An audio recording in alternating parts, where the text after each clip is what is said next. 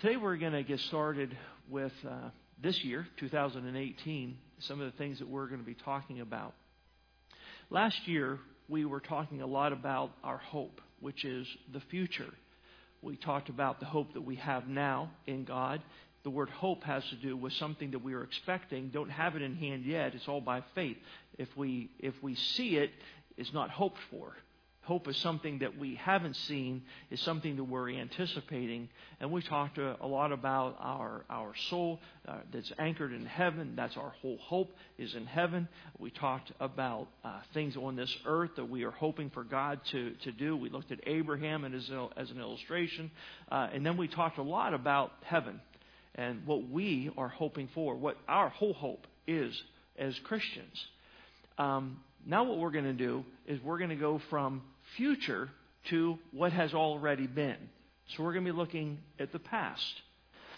I don't know why it is, but Christianity is, you know, there again, I got saved at 19 years old, and I'm learning Christianity and, and how people think.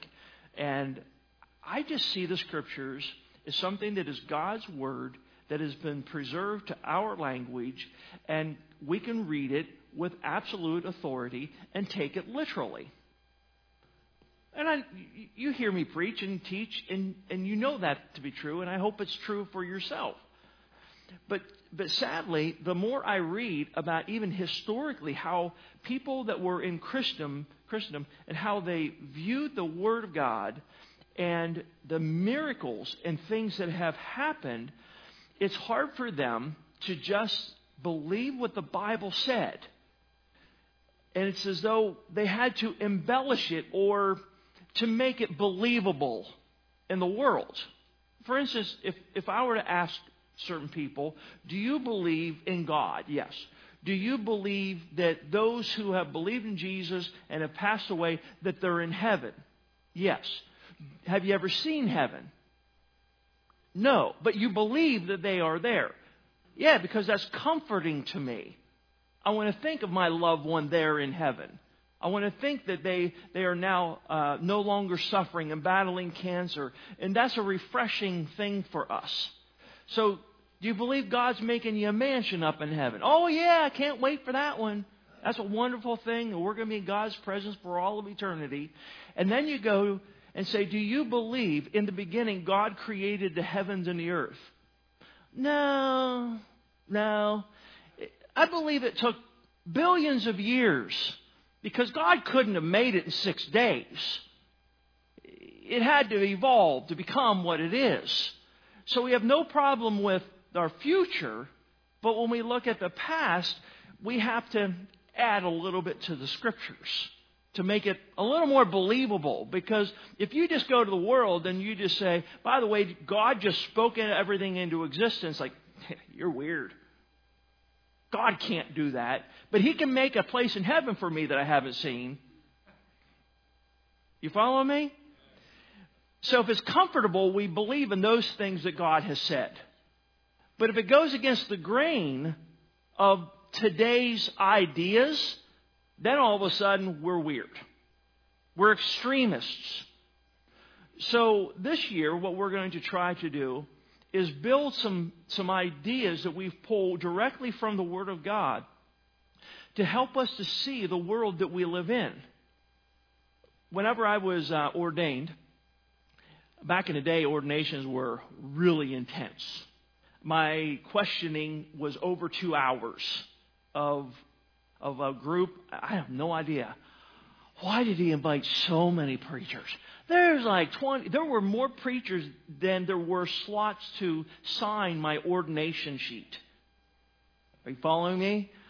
And these are all guys that have been pastoring for years. I just got saved a number of years before that. And yeah, I got through science in the Bible class. I graduated, you know, and I got through all of my classes and, and I was, I was completed and I was ready to go into the pulpit. I thought I was ready. I don't think I would have ordained me back then. Uh, but anyways, so I was ready, you know. So the first question, the first question from Preacher Marks was this. Could you have fellowship with someone that does not believe in the Genesis 1 creation account? And I said, I get a 50 50 chance of getting this one right. 50 50, baby.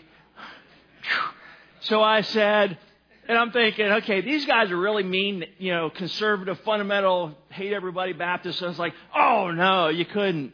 No, I couldn't. I didn't know why exactly, but that was my answer. And, and he said, answer was good. I have failed many with that question answered wrongly by candidates. That was the first question of two hours plus of interrogation of my brain of what I knew of the scriptures. Looking back now, I know why I asked that. Because even then, in the 80s, there was a lot of movement that was happening in the, in the reasoning of creation that was starting to permeate the churches and is still evolving in the churches to become something that is absolutely unbiblical. Goes completely against Scripture. So, some of this has to do with, well, yeah, there's a God out there, but God created it and then everything evolved from there. So it is called a theistic evolutionist. So I believe that there's some God out there, can't know who he is, but you know, it couldn't have just blown up into existence and evolved on its own. Matter had to come from somewhere. So I believe there's a God, not the God of the Bible. Just a God out there that created everything. And then it took billions and billions of years, and everything that Darwinism and evolution has said is accurate with a God. So you connected evolution with God. Eh, wrong answer, bad answer, because that goes against what we see. In the beginning, God. And so, then there's other ideas that have come, and I'm going to talk a little bit um, about some theories that have, have developed over um, the 1800s into the 1900s, and I just want you all to know where your preacher stands. And, and if you disagree with me, you know, I love you anyways, but all that I'm going to do, my approach to this, this part of this year is to try to go to a biblical approach of how we view where did we come from.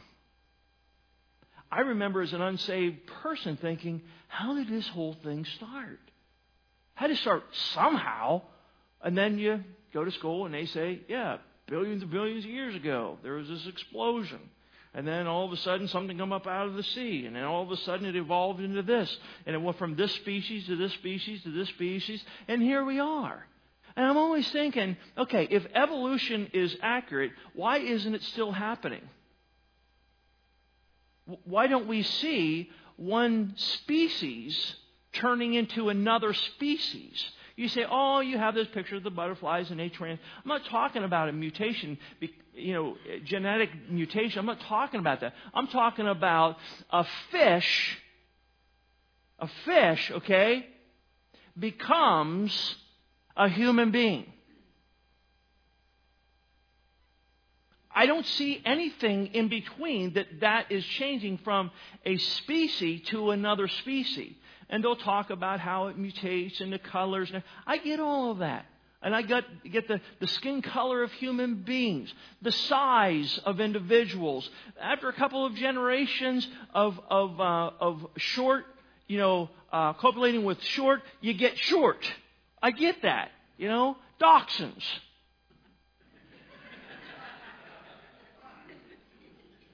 short, long, dogs, okay? Versus Harley, my boxer. Completely different. But if you put a couple of dogs together that can actually, because it's within its own species, come together, you can generate another type. They're doing it all the times. This doodle, you know, poodle goes with this dog, and now it's worth $2,000. Wow. Anyways, so you, you get that. But a dog can't get together with an elephant and produce something. And yet evolution say, give it enough time. Give it enough time. Give it enough time. And that's what the whole premise is. We need billions and billions and billions and billions, and we keep changing how many billions, but it's billions for this to actually happen. Bill Nye and Ken Ham, a couple of years ago, we were all to, many were together listening to their debate, and I loved how Ken Ham continued to answer. Well, Mr. Nye, if you would open the Bible, this book has already recorded how it happened. And I'm, I'm thinking, and it's the truth. We just, man hates the Bible because it's revealing truth. Anything but God. Anything from but but a God that's created because if there is a God who was created, that makes me accountable to him.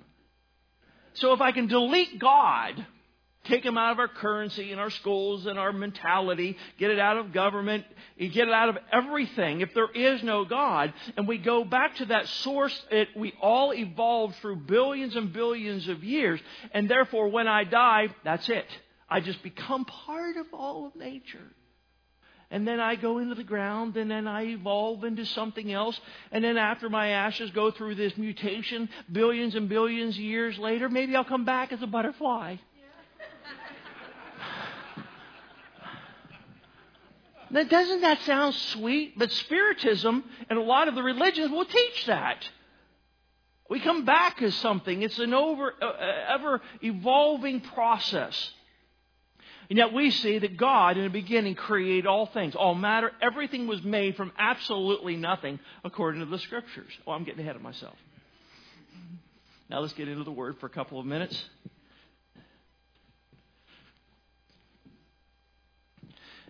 what we talk about today is a foundation.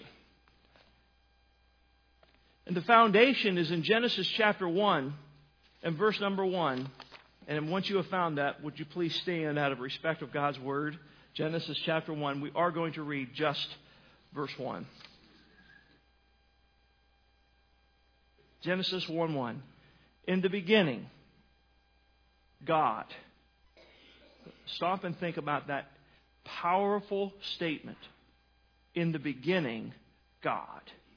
God created the heaven and the earth. Now, Father, as we look at you, we look at your power, your might, your majesty. We see your word. Help us, Lord, to agree with what you have said. Help us to realize throughout your word, you put in it places where you talk about the original creation that back in the book of Job, we see things that identify your creation. So, Lord, help us to realize if you are, and you are right in those areas, that you're right in it all. Help us, Lord, to take your word literally. And we'll thank you for Jesus' sake. Amen. And you may be seated.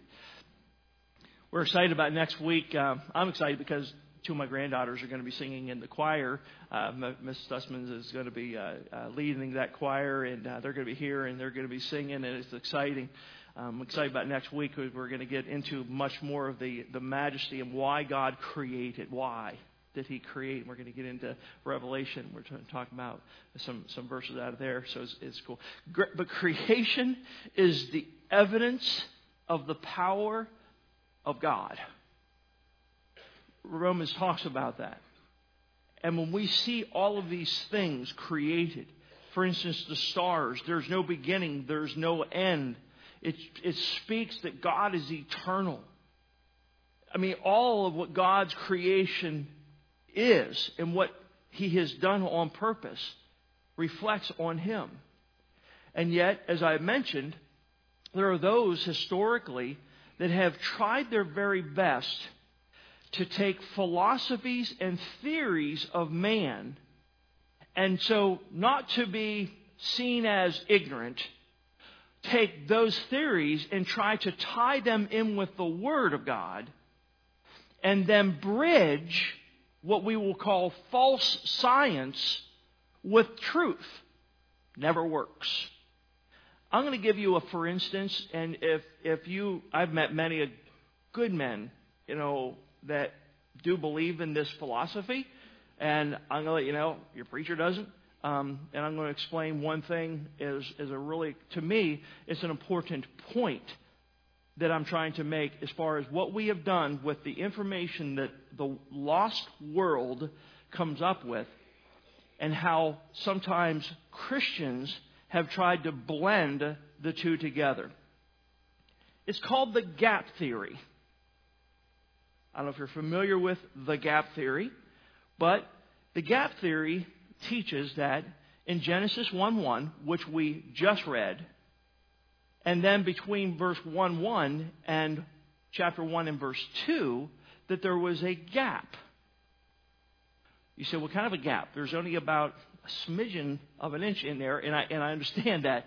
But what they're saying is there were millions and millions of years between 1 1 and 1 2. You say, why? Well, there's a reason why.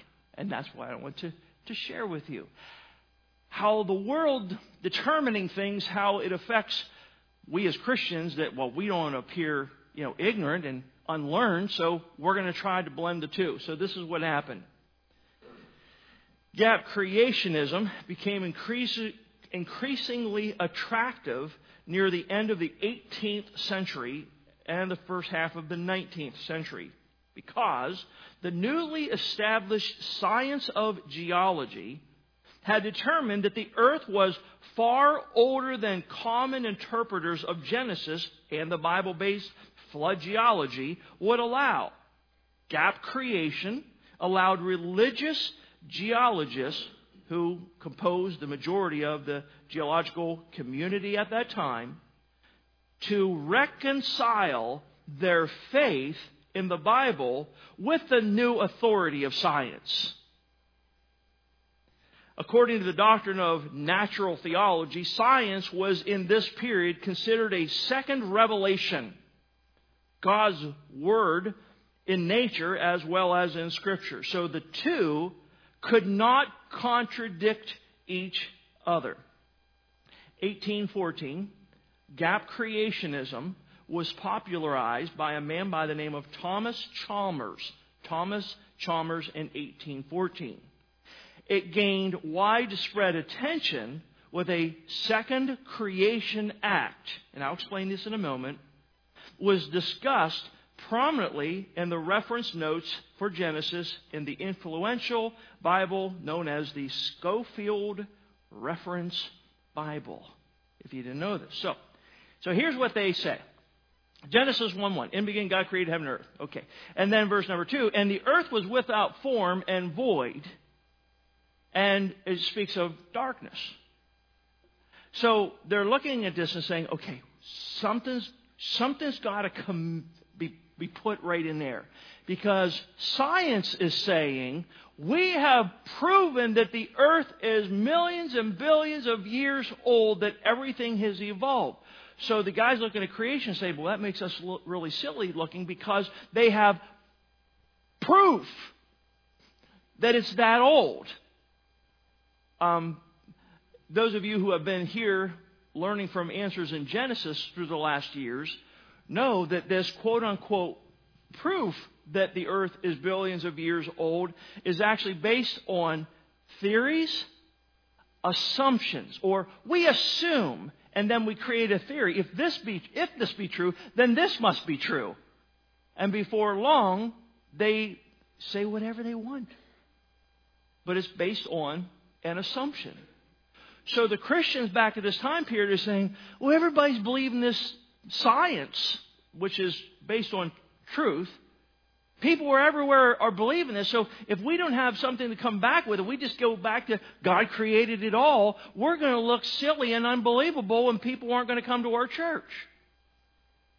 So we have to come up with something. Okay, we agree with this science that the earth is millions and millions of years old and this is why. By the way, remember, this just started in these two centuries. And so is today. And so they said, so here's what happened. In Genesis 1 1, God created everything, earth functioning, and then what happened is Satan rebelled against God and came down to earth, and he's the one that created the darkness and the chaos. So, verse 3 and following, when we see the first through seven days, actually, first through six days of creation, that was God actually recreating. It's the second creation of the earth. So everything we look at in Genesis 1 is basically God fixing what Satan destroyed. Do you know many, how many holes are in that theory? I'm going to give you a couple of them. First of all, when you look at the end of God's creation in Genesis chapter 1, God said about everything that He made, that would include everything that He had made, which would include everything in the universe, on earth, even angelic beings, because they are created beings. Everything that God had created was very. He didn't say, except for, everything that He created up to that point was good. So, therefore, between Genesis 2 and 3 was the rebellion, and then comes the fall of man as a result of Lucifer. The other thing, and we're going to give you a couple verses at the at the end here to to show you um, the biblical evidence of of why I believe that Genesis one, all of this is connected. There's no gap in between. Um, the other thing that we, we know is, as we have shown through Answers in Genesis, uh, uh, Brahma's going to be sharing in a couple of weeks on some of the things from the flood, giving, giving the uh, uh, evidence as more of a tangible approach versus me just scriptural approach to, to this principle that their theories of how they are aging things and saying that they're this old have absolutely contradicted each other, and you can't base age on their approaches to dating. And so all of this is all contingent on the dating system being right. And if it's wrong, you got to throw the whole thing out. If it's not accurate, how can you stake your life on it? Anyways, so so we get into this whole thought that, well, you know, God can't create darkness. You know, God can't create something that's not done because God's perfect. And he, and he, he just, he, he should have just made it. Well, they still agree that the rest of the six days on the recreation, please follow me on this, it took t- days. Matter of fact, some of them say, well, a day is as a thousand years, and a thousand years is as a day. They don't even look at the six days as six days. They see it as thousands and thousands of years. And yet God can have heaven, and my loved one is there, and He's making me a wonderful place and golden streets, but He can't do it in one day. He can't make light and all of this matter and everything. He can't. Yeah, well, no, no. So it's faith. Believing what God actually said about where we came from. So they also talk about these concepts of, of darkness and that it was void. And so they begin to build this whole concept that there's billions of years in between that Satan and his angels destroyed it, which is interesting because that is telling me that they believe that there was death on this earth before Genesis 3. Ooh. Wrong. According to all of the scriptures, it started then in Genesis 3. Death came by one man, right? Adam. And because of his sin, death passed upon all men for all of sin. So it all goes back to, in the scriptures, right back to Genesis accounts. Um, and there's other holes that you definitely see in this theory um, matter of fact, some verses, I, am not going to get into everything with this. I'm just giving you a real big picture of it all. But as we're seeing this matter, is that, that God literally hadn't, uh, hadn't populated the earth uh, with not only man, but animals and, and everything that he was being, uh, creating in verses days, you know, 1 through 6. And so, so it comes down, it comes, it comes down to this. If, if there needs to be a gap theory, and that's literally what it's called, to create billions of years, then what do we do then with the rest of the scriptures? Do we constantly then not take God at His word if the world comes up with a philosophy that seems to oppose the Bible? That's what's happening today, ladies and gentlemen, in churches. We know what the Bible says, but that was cultural. That's one of the big ones. It was a cultural thing back there, and so therefore it wasn't the Bible, wasn't the law of God, wasn't what God actually meant. You know, it was just a, you know, if you like to, a suggestion. Now, there are certain things that God has said He's designed a government. We're talking about that. Government of church, government of man, all these things God's created, and we don't get to change it, folks. I'm losing some of you. telling you, we do not have any type of authority over the written Word of God to change it for a culture.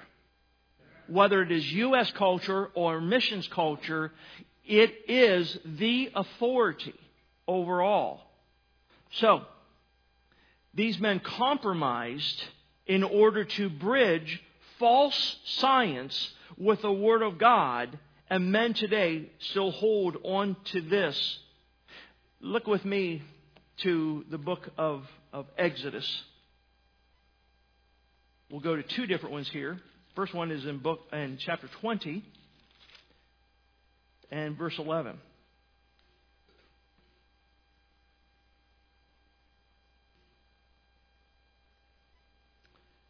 You'll know this is when God was giving the law to Moses. So they had come out of Egypt. Now it was time for God to give them uh, the doctrines, what they were to do, what they weren't to do about God, who He is. Verse 11. For in six days the Lord made, what's the next phrase? Okay, when you look at Genesis 1 1, God created the Exodus just connected six days with verse 1. You seeing it? Look over with me to chapter 31 of the same book. Here we're going to read verse 17. 31:17.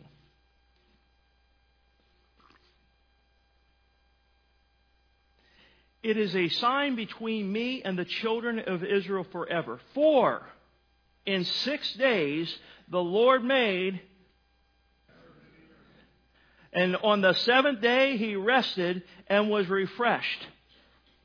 Here are two clear texts that God connects Genesis 1 1 with the rest of the chapter. If there would have been a place that he would have needed to teach the Jewish community that there were two separate creations, that would have been a nice place to put it in but he is constantly showing Genesis 1 as the original, initial uh, creation. So people will say, well, you know, how, how can we then justify darkness? How can we justify the thought of chaos, that, that it was with, without form, it was void? Okay, you got your, you got your pencil sharpened? This is going to be really deep. This is being recorded. This is really, really deep. You know why? He wasn't done yet. He wasn't done. Why didn't God just say, let it all be all at once? Poof! He could have. But he methodically trying to show you and I a spiritual concept. Okay, so hang in there. So, the darkness is because Jesus didn't say, let there be light. Okay. Everything from day one un- until day six were all methodically planned out by God, all for God's ultimate creation, and that was you and I, man. That's why we weren't made on one day because we needed the rest of what God was going to create first. Everything was for you and I. He had you in mind. He had man in mind with creation. You and I, and that's what takes away from this whole evolutionary process and, and how they're trying to put it all together that we evolve. There is nothing at all in heaven or earth that has been created like man. You and I are the only thing that God says you and I are made in the image of God. You're not a glorified ape. You didn't evolve into this. You were created in the image of God. Mind, the Father. The heart, the Spirit, Holy Spirit of God. And Jesus, the body. Triune being. That'll blow your dichotomous out of the pond, too. God makes a distinction between the Father, the mind, and the Holy Spirit. And so do I. That we are made in the very image of God. But also, it is not just in that, but we are also made, in 126, he says, to govern over everything. Dogs don't govern my house. I love my dogs. They're awesome. But if I'm going to choose between the dog's comfort and mine, I win. They are not going to dominate me. Oh, by the way, that is blown away in today's philosophies. We have created an equality of animals and man, and it's permeated the church. It's a dog. Jesus didn't die for that. He died for mankind. You. And evolution would say it's all relevant. It's all together. Really? God says you dominate everything that's in the sea, everything that creeps upon the earth, everything, you're over it. You're to till the ground and you are to use the ground for yourselves. Not give yourself for it. It is there created for us. And the same thing that God is over us. We were created for Him. I'm getting into next week's message. Turn with me to a couple New Testament verses. Look with me to uh, Hebrews chapter 11. You knew this was coming.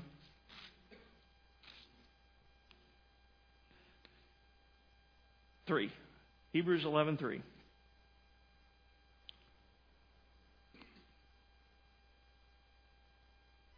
Hebrews 11:3. You haven't had this marked down, memorized, please do, because this is going to give you your personal ammunition in your mind of what we believe about Genesis chapter 1.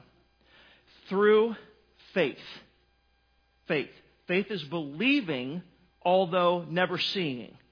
No human being was there in Genesis 1 1. In the beginning, God, not man. God. So we, by faith, looking back at creation, through faith, we, the believer, and hopefully you, if you're not a believer yet, we understand, we have a full perception that the worlds, everything in the universe, were framed, that will be the designer, the one who designed what it's all going to be, what it's going to look like, what you're going to look like, everything, the designer was done by the Word of God. Let there be light. And there was light. Literally, God spoke it into existence through the person of Jesus Christ. Hebrews 1 describes that. Notice this. So that the things which are seen, tangible, uh, by the way, God talks about in Colossians 1, things that are created that are not seen you realize the Bible talked about atoms? He talked about things that we, he knew they were there. God knew they were there because he created them. And he's like, even the things that you can't see with your eye, God made them also. Everything.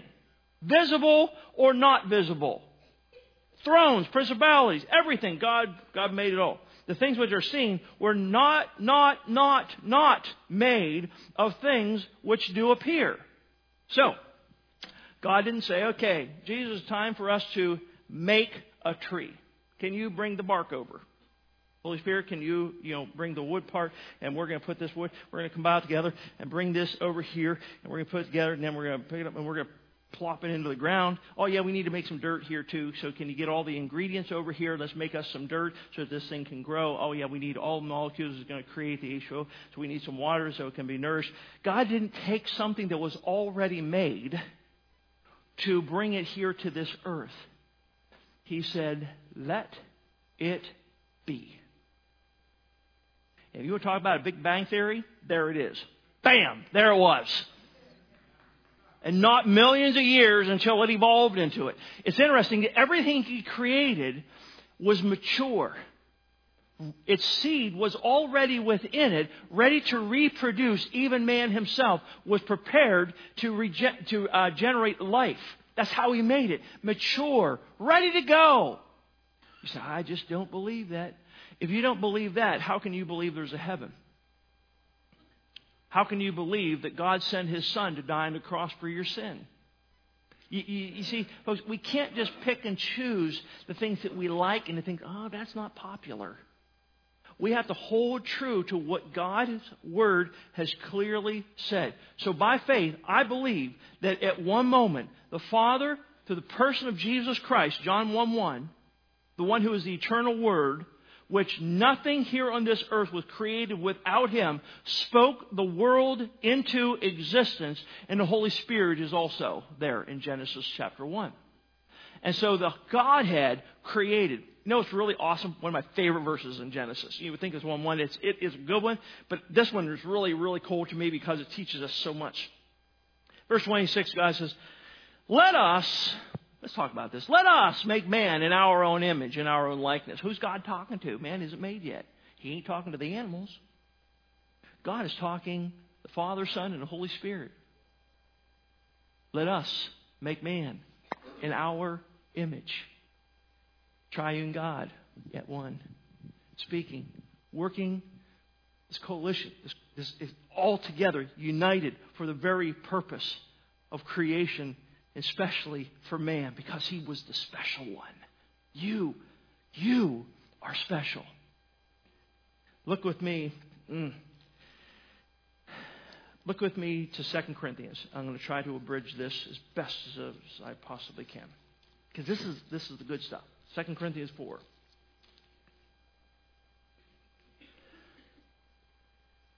So we're going to start in verse number 3. 2 Corinthians 4, verse 3. For if our gospel be hid, it is hid to them that are what? Lost. In other words, they haven't received the light of Jesus Christ. They're in darkness. Well, how, what's going on with that? Verse 4 In whom the God of this world, who is Satan, not, that's not talking about God himself, the God of this world, the lost people's God, has blinded the minds of them which believe not. So Satan is about keeping people from the truth and the light of the gospel. Lest the light of the glorious gospel who is the image of God, excuse me, the gospel of Christ, who is the image of God, should shine unto them. So God's all about light. Satan's about darkness, hiding. That's why sin is symbolized in darkness. Verse number five. For we preach not ourselves, but Christ Jesus the Lord. And that's our message. The cross. Jesus died. He loved you. That's the whole thing. Why? Because that's bringing light to the mind. And ourselves, your servants of Jesus Christ. Now, notice this. Watch what God does. Now, he's talking about salvation here. Everybody agree? For God, who commanded the light to shine out of darkness. When did he do that? Genesis chapter number 1. Starting to see the connection yet? talk about salvation in 2 Corinthians 4, he goes back to the original creation and says, Remember when God said, Let there be light? And it came to be the power of God. That same light, who is Jesus Christ, has shined in our hearts to give the light of the knowledge of the glory of God in the face of Jesus Christ. So back in Genesis, God says, Hey, by the way, we're creating all this, and man's going to be last, and you know what they're going to do in chapter 3? they're going to sin. They're going to mess everything up that we created. Sin is going to permeate the universe. So I tell you what, let's make a plan here. We're going to start out with this darkness, and then light's going to come, bam! And it's going to show that God is the only one that can generate life and light. That's John chapter 1. And so let's show them what we're going to be doing for them after they fall. Jesus, you are the light. You bring it forth from darkness. This darkness is inside of man because of sin. So just as God created life inside through the light of Jesus Christ, man can believe in the Lord Jesus Christ and be given light to see and life, eternal life. And we don't have time this morning. We're going to be hitting it tonight. Titus chapter 1, 1 and 2. In hope of eternal life, which God, who cannot lie, promised. You don't know it. I'm waiting so you remember it. Before the world began. Ooh. So back here, God was like, hey, let's get this whole thing creation going, and let's have in our mind, man is dumb. Man is going to sin. And they're going to rebel against me. They're going to go against my commandment. So let's fix it. So we're going to go back and we're going to say, you lost the life because as soon as you eat that tree of knowledge of good and evil, you're going to die spiritually that day. And so let's generate life for them. And God thought the plan out the whole way back there. Uh, I need to save time. You've been so patient with me. In Revelation 13:8, you are going to turn to 2 Timothy 1:9. You're going to go to 2 Timothy 1:9. I'm going to be giving you the concept of Revelation 13:8. Those who take notes. So in that text, he's talking about during tribulation time period, people are going to reject the gospel, we reject God. Then it talks about Jesus Christ and the and the word and, and, and talks about the Lamb's book of life and Jesus Christ, the Lamb, slain from the foundation of the world. So back here at beginning, God says, man is going to sin. I'm going to show them the concept of salvation. It is darkness and sin, light through Jesus Christ, who is the eternal Word of God, and they get light. So Jesus, here's what's going to happen. Down the road, thousands of years down the road, you're going to come to this earth, and you're going to die on a cruel cross for the sins of the entire world. You're going to be teaching them about light. You're going to resurrect people to prove that you are eternal life. And you're going to tell them, truly, truly, I say unto you, he that hears my word and believes on him that has sent me hath life. Eternal life. And will never come into condemnation. But is passed from death unto life. So God way back here said, I got it covered for you.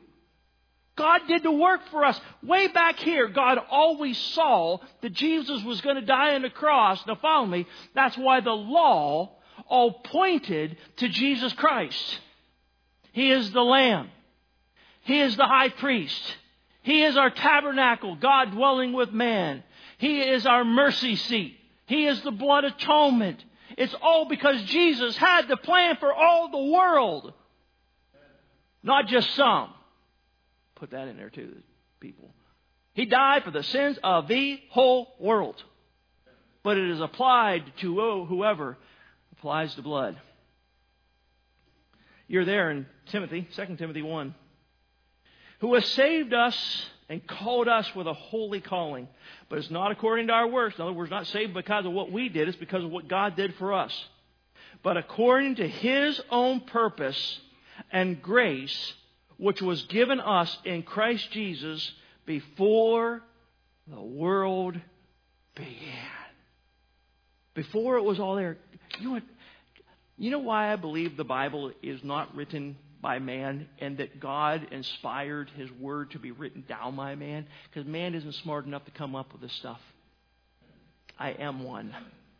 And I've never met anyone that could take methodically thousands of years and pull it together as the writers of the entirety of the, of the 66 books of the Bible.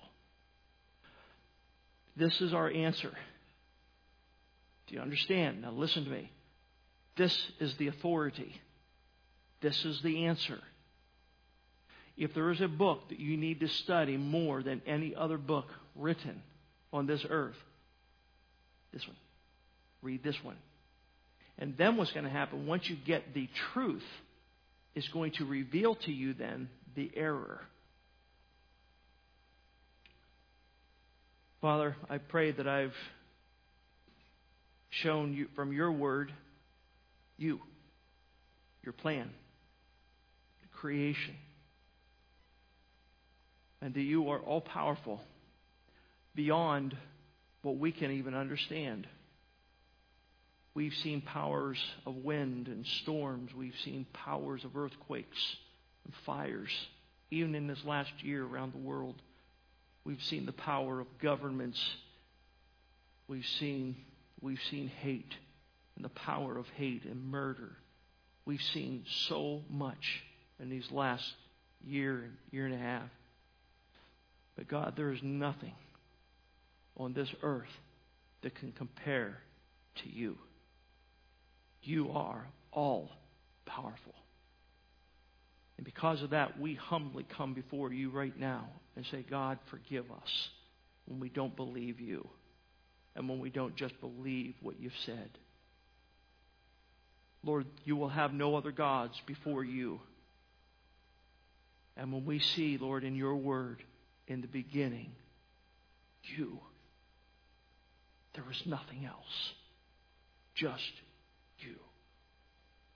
And that you chose to create by the word of your mouth through the Lord Jesus Christ all things.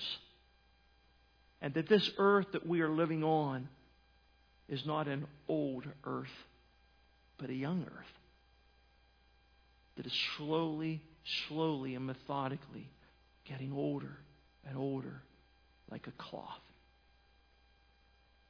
Your word teaches us that from the very beginning, God, I thank you most of all for this one today, is that you had mankind in your mind before you created anything. And not just to make us, but to save us. You had us, mankind, in your mind.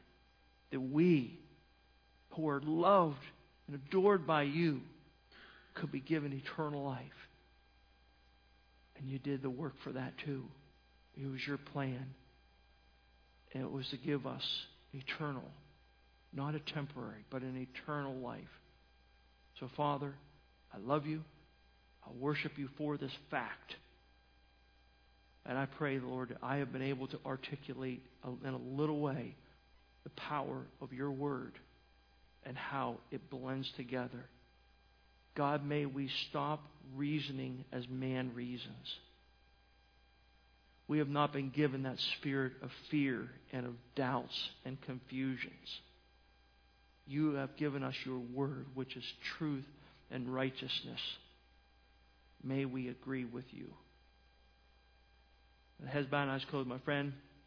If you've not trusted Jesus Christ as your Savior, I hope you have understood through the Word how God loves you, that He had you in mind also, that He sent His Son to die for you. And if by faith, just like all of us who have believed in Jesus, but it's done by faith, you will believe that God sent Him to die on a cross for your sin so that you could be forgiven. He rose again three days later. Forty days after that, he ascended up into heaven, and he's there listening to you right now. He knows your heart.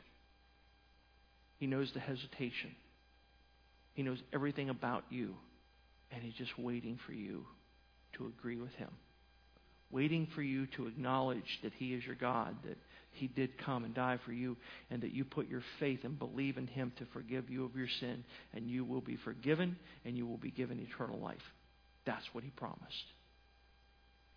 If you by faith believe in him now, you can call on him, and that's what you need to do to apply it. Believe and pray. Call on him. Say something like this to him God, I do know that in your sight, in your sight, I'm a sinner. And I know, Lord, that you sent your son to die for me personally. I believe, Jesus, you did this and I believe that you died for my sin and you rose again three days later for me. I now, I now call on you to forgive me. I accept your work that you've done for me on the cross. And thank you for saving me, delivering me from my sin, and giving me that eternal life. So, Lord, from this day forward, may I serve you and put you first. Help me to live for you by your grace. If you prayed, invited Christ into your heart, we really rejoice with you. That's one of the main reasons we're here. Because we love you just like God loves you. And we want you to see, see you saved. Let's stand together. Fran's going to pray through a verse of invitation.